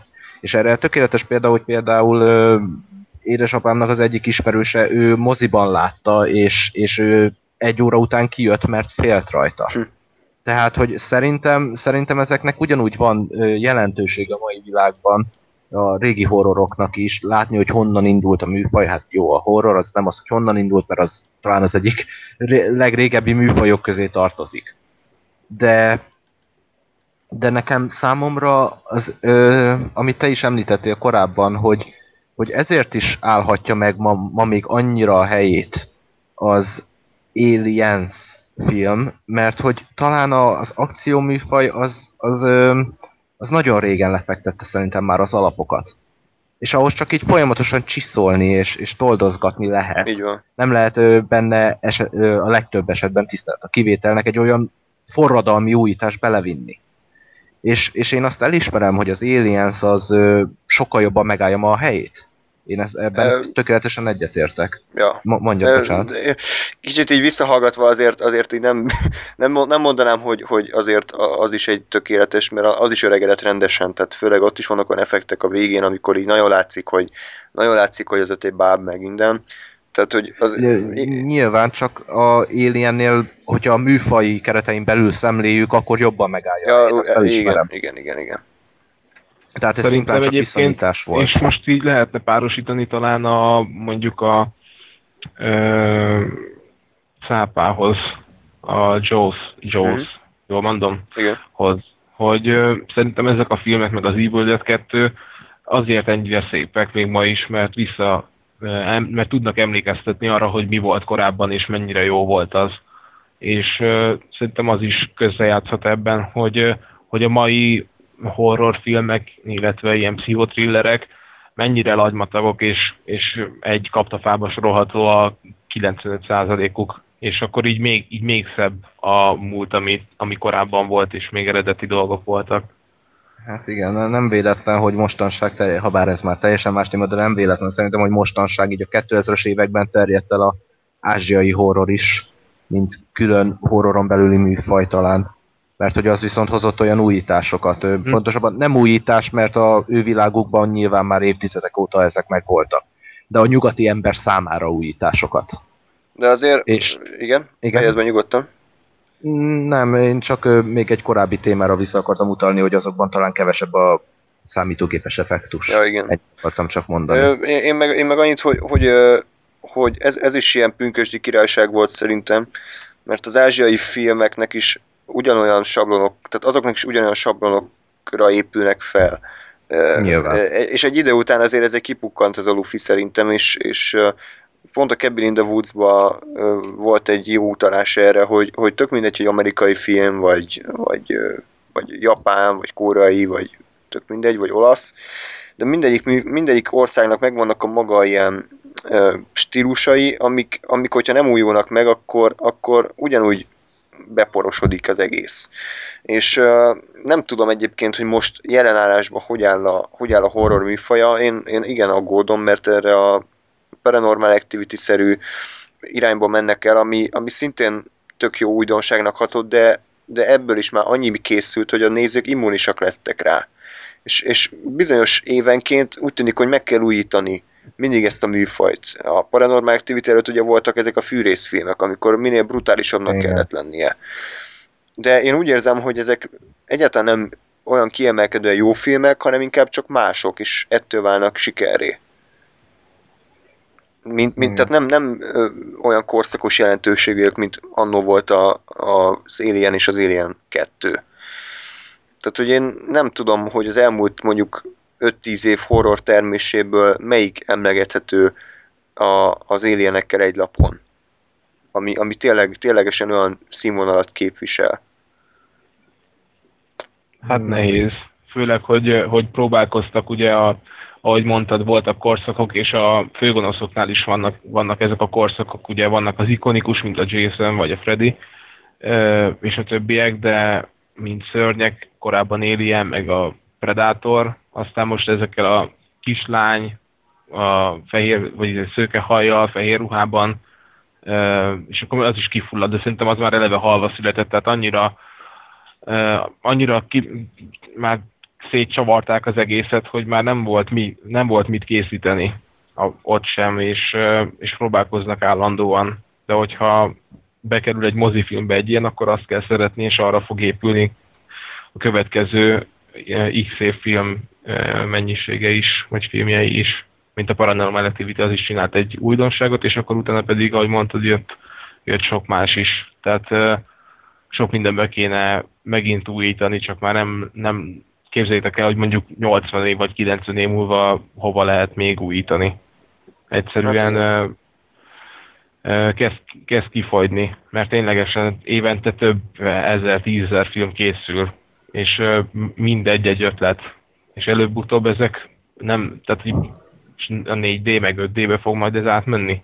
Ezek, ez majd persze később derül ki, csak de erről is majd, majd beszélgethetünk egy későbbi adásban esetleg, hogy tényleg így a, hogy lehet, hogyan tud a film művészet, vagy a filmvilág úgy életben maradni, hogy, hogy ne fulladjon önmagából, mert már most azt, ahogy mondtad is korábban, ezek a remékek, folytatások, adaptációk irányába mentünk el, mert úgy tűnik, hogy, hogy egyszerűen képtelenek új ötletekkel előállni, vagy ha elő is tudnának állni, félnek, hogy anyagilag nem lesz olyan szinten sikeres, és, és emiatt inkább maradnak azoknál a témáknál, amiket a néző már ismer, és tudja, hogy oké, okay, Transformers 4, láttam az előző három részt, ezt is megnézem, mert tudom, hogy mire számítsak. Mm. és a, ez a mindenre igaz, tök mindegy, hogy horrorról van szó, vagy, vagy akcióról, vagy tök mindegy miről. Ö, egyszerűen nem, nem tudom, hogy, hogy ez, ez a folyamatosan romló tendencia, nem feltétlenül a filmek minőségében, mert azt, azt azért nem állítanám, hogy rosszabb filmek készülnek, mint 10-15 éve, de az biztos, hogy a, hogy, hogy a témájuk és a eredetiségük az, az egyre inkább veszendőbe megy. És ez az elég szomorú úgy nézni uh, filmrajongóként, hogy, hogy milyen irányba tartunk. És talán ezért is jó, hogy az ilyen, hogy az ilyen ló kaliberű filmek egyre inkább előtérbe kerülnek a, az internet által, és, és egyre nagyobb teret kapnak. Igen, tulajdonképpen máshol kell csak szimplán keresni, hogyha ezek végleg kifulladnak. Mert az, azt szerintem a filmvilágban nem létezik, hogy soha nem jön, hogy, hogy eljutunk egy olyan pontra, amikor egy kreatív filmet nem lehetne mondani, vagy újítót. És persze, most ha úgy vesszük, a, a, mondtad a ló, a ló is kamaradráma, hogyha mindenképpen le kell bontani valamire, de, de mégis belerak olyan csavarokat, amik miatt ö, már is más a megszokottól, és szerintem ezért kéne azt, hogy, hogy tényleg az ilyen bizonyos mainstream filmek vonalán nem, nem csak azokból tájékozódni a filmek terén. És talán ezért Igen. is jó, hogy van egy ilyen podcast, nem? Igen. Mert hogy itt azért így megbeszélünk ilyen kisebb alkotásokat. Majd tarthatnánk egy olyat is később, amikor csak ilyen filmekről beszélünk, hogy uh, amiket így volt szerencség megismerni, és azokat továbbadni, amik csak ilyen egy-két ezer szavazatosak mondjuk az IMDb-n, vagy a Rotten Tomatoes, ami nem is érte el a, a minimális uh, szavazati számokat, meg, meg ilyen filmeket. Uh-huh. Ezt én, igen, én is, én is fontosnak tartom, tehát nem, nem az, hogy tényleg akkor választ az ember csak az ilyen indie filmeket, mert azért tehát azok is, nem, azok nem. is uh, egy idő után unalmasak lehetnek, de inkább annyi, hogy, hogy így nagyobb, szélesebb perspektívával lássa a filmvilágot, és tényleg nem csak az ilyen transformersek, meg szállítók, meg elrabolvák léteznek, hanem, hanem egyéb, egyéb filmek is, és érdemes ezeket összehasonlítani, hogy melyik tud uh, a saját műfaján belül eredetibb lenni. Úgyhogy szerintem a filmes témát erre az adásra lezárhatjuk. Úgy gondolom, hogy igen sok témát érintettünk, talán jobban is kibogozhattuk volna egy-két észrevételt, de hogyha esetleg erről még többet szeretnétek hallani valamilyen témáról, akkor a tunap 314 kukac gmail.com címre küldhetitek el ezeket a kéréseket, mi pedig örömmel kifejtjük ezeket a témákat egy későbbi adás folyamán. És ha bármilyen észrevételetek is lenne, akkor ugyanerre az e-mail címre elküldhetitek ténylegesen bármilyen pozitív, negatív kritikát majd, majd megfontolunk és próbálunk folyamatosan fejlődni és változni, és például az is nagy fejlődés, hogy nem gondoltam volna, hogy ennyire, ennyire szétfolyóan fogunk beszélni a dolgokra, úgy értem, hogy ennyire mélyen belemegyünk, hiszen még rengeteg témát terveztünk a mai adásra, de én úgy gondolom, hogy ebből mindössze egyet fejtsünk még ki, ez pedig kicsit eltávolodva a filmvilágtól egy, egy, egy zenei rész, egy zenei album, a My Bloody Valentine-nak az új albuma, ami, amiről elsősorban Zoli tud beszámolni nektek pár mondatban, hogy miért is olyan érdekes ez az album számodra is, és így a zenei világ számára. Mm, na hát igen, hát My Bloody Valentine talán az, az egyik kedvenc előadómnak is nevezhetném tulajdonképpen. A 80-as évek második felében alakult zenekarról van szó, akik egy stílus alapítónak nevezhetőek, bizony, nevezetesen a shoegaze stílusnak, ami cipőbámulás méghozzá azért, mert a koncerteken a zenekari tagok azok folyamatosan csak azt nézték, hogy a gitáron hogy kell játszani. Nem mintha nem tudták volna nyilván, de emiatt így a kritikusok csúf névként cipőbámulóknak nevezték őket, ami aztán végül a hivatalos megnevezés is lett. Na most a My Bloody Valentine tulajdonképpen EP-ket kihozott, de két albumuk volt eddig. Az egyik a 89-es Isn't It Anything, majd 91-ben kijött a Loveless. A Loveless az, az, az szinte a shoegaze-nek a definíciója. Tehát, hogy a, azt lehet nevezni az alap shoegaze albumnak. Egy, egy zseniális albumról van szó, aminek ö, meg, ö, van eleje és vége, végig egy adott hangulatot követ szinte, és, és az egy, a számok akár egymásba is folyhatnak. Na most a My Bloody Valentine ezt az albumot ö, hát jó pár évig készítette, de hát ha jól emlékszem, szinte csődbe is juttatták a kiadójukat vele. Mert egyszerűen a, a gyártási költség akkora volt. A stúdió munkálatok hasonlók, mert tényleg egy újító hangzásról van szó. Öm, miután kihozták az albumot, ha bár a, a stúdió, mondom, a sőt CD-re jutott, de nyilván kirúgták őket utána, mert viszont eladások szempontjából nem hozta azt, amennyibe került. Na most ez 91-ben volt, és onnantól kezdve a zenekar frontembere, vagy inkább az agya, Kevin Shields szinte éveken keresztül ígérgette, hogy jaj, kihozok majd egy albumot, ez 95-ben is elmondta, 96-ban, 97-ben is elmondta, de akkor már azt mondta, hogy hát nem biztos, és új, új stílusokkal kísérletezik, hogy a shoegaze mivel lehetne picit felfrissíteni, mert hogy a 91-es album után rengetegen rámentek a ö, stílusára. Ö, mint például egyébként a The Verve nevű együttes, aki hamar hagyta a stílus, de ez már mellékes. És tulajdonképpen 97-ben a, zenekari, a zenekarban megszűnt az aktivitás, és 10 évre rá 2007-ben újra alakultak, ha bár soha nem jelentették be hivatalosan, hogy feloszlottak volna. De újra elkezdtek koncertezni, mindenhol elfogyott az összes egy, ahova mentek, fesztiválokon főnevek voltak, és, és ezek után 2008 vagy 9 tájékán Kevin Shields elkezdte mondani, hogy akkor ő mostantól lehet, hogy mégiscsak kihozza azt a bizonyos harmadik albumot, ami soha nem látta meg a napvilágot.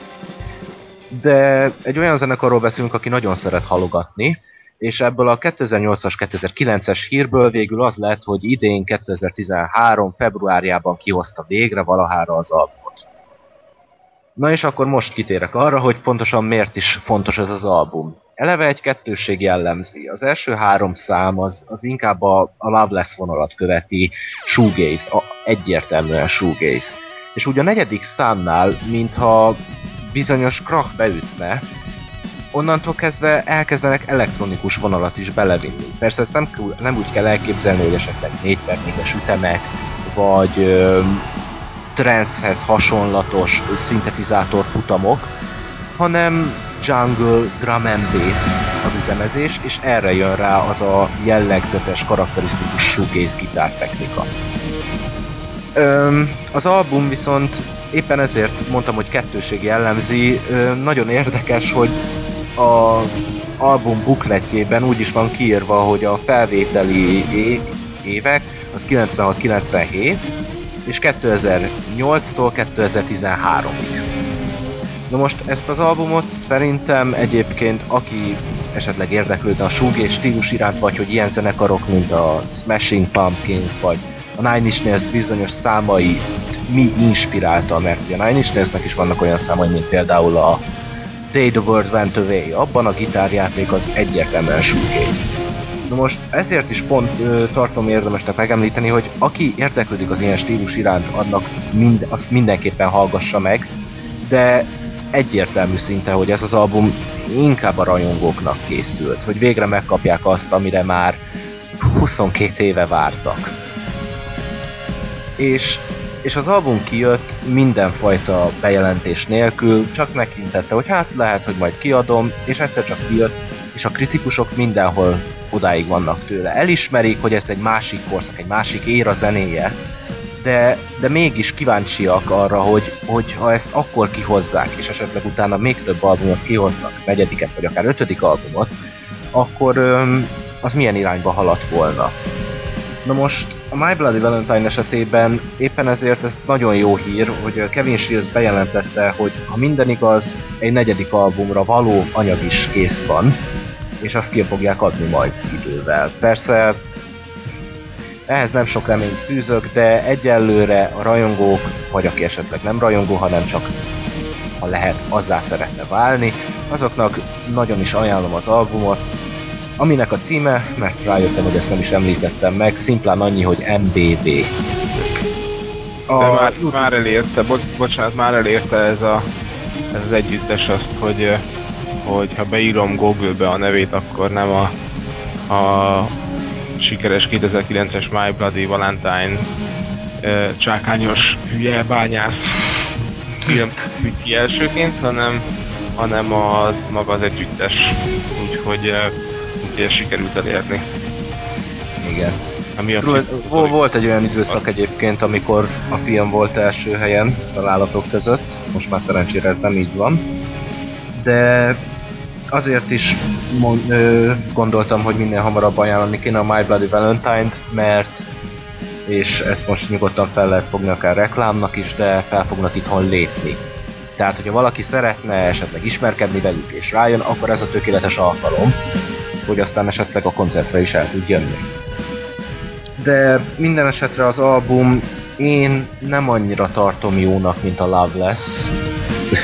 Sőt, ezt még a zenekar is kimondta, hogy azzal tisztában vannak, hogy olyan, olyan szintű ö, kritikai sikereket biztos, hogy soha nem érnek el, és, és mint a Loveless esetében, és nem is tudják megugrani azt a lécet. És éppen ezért jöhetett ki ez az album, mert hogy ezt a Kevin Shields végre felfogta, és, és beletörődött szinte. De, de azt hiszem, tényleg az albumot nem, nem annyira egybefüggő, mint a Love lesz. Nem, nem, nem az van, hogy az elején elkap ez az álomszerű, szinte transzcendentális hangulat, és így a végéig kitart, mert mondom, kettős eléggé, de, de az ilyen gyönyörű szép tavaszi időhöz tökéletesen illik. Úgyhogy kérem, vagy nem kérlek titeket, Kérem, de... kapcsolja ki. de hallgassátok, a YouTube csatornájukon fenn van, streamelhető az egész album, úgyhogy és aztán ha gondoljátok, akkor véleményt is írhattok a e-mail címre. Így van. köszönjük szépen, Zoli, az ajánlást. a koncert az tudjuk, hogy mikor esedékes? június 9-én a Klub 202-ben. Rendben. Akkor ezt fel is írhatjátok magatoknak szerintem. nem sok alkalom adódik arra, hogy a Shoegaze egyik alapítója, vagy az alapítója fellépje Magyarországon, úgyhogy szerintem mindenképpen ott a helye azoknak, akiknek felkeltette az érdeklődését az, az iménti beszámoló. És uh, szerintem akkor, akkor le is zárhatjuk a mai adást. Uh, ennyi volt már a, a túlnáp sorozat. Jövő héten ismét jelentkezünk újabb témákkal, igyekszünk jobban behatárolni azt, hogy éppen miről érdemes is beszélni, de, de úgy gondolom, hogy, hogy, hogy nagyjából sikerül sem vettük az akadályokat. Még egyszer mondom, mi is kezdők vagyunk ebben, és tan- tanulni fogunk a, az esetleges hibáinkból. Jövő héten pedig minimum egy, de lehet, hogy két adással is jelentkezni fog a sorozat. Köszönjük még egyszer a figyelmet, minden jót kívánunk, sziasztok! Hello. You see, hello.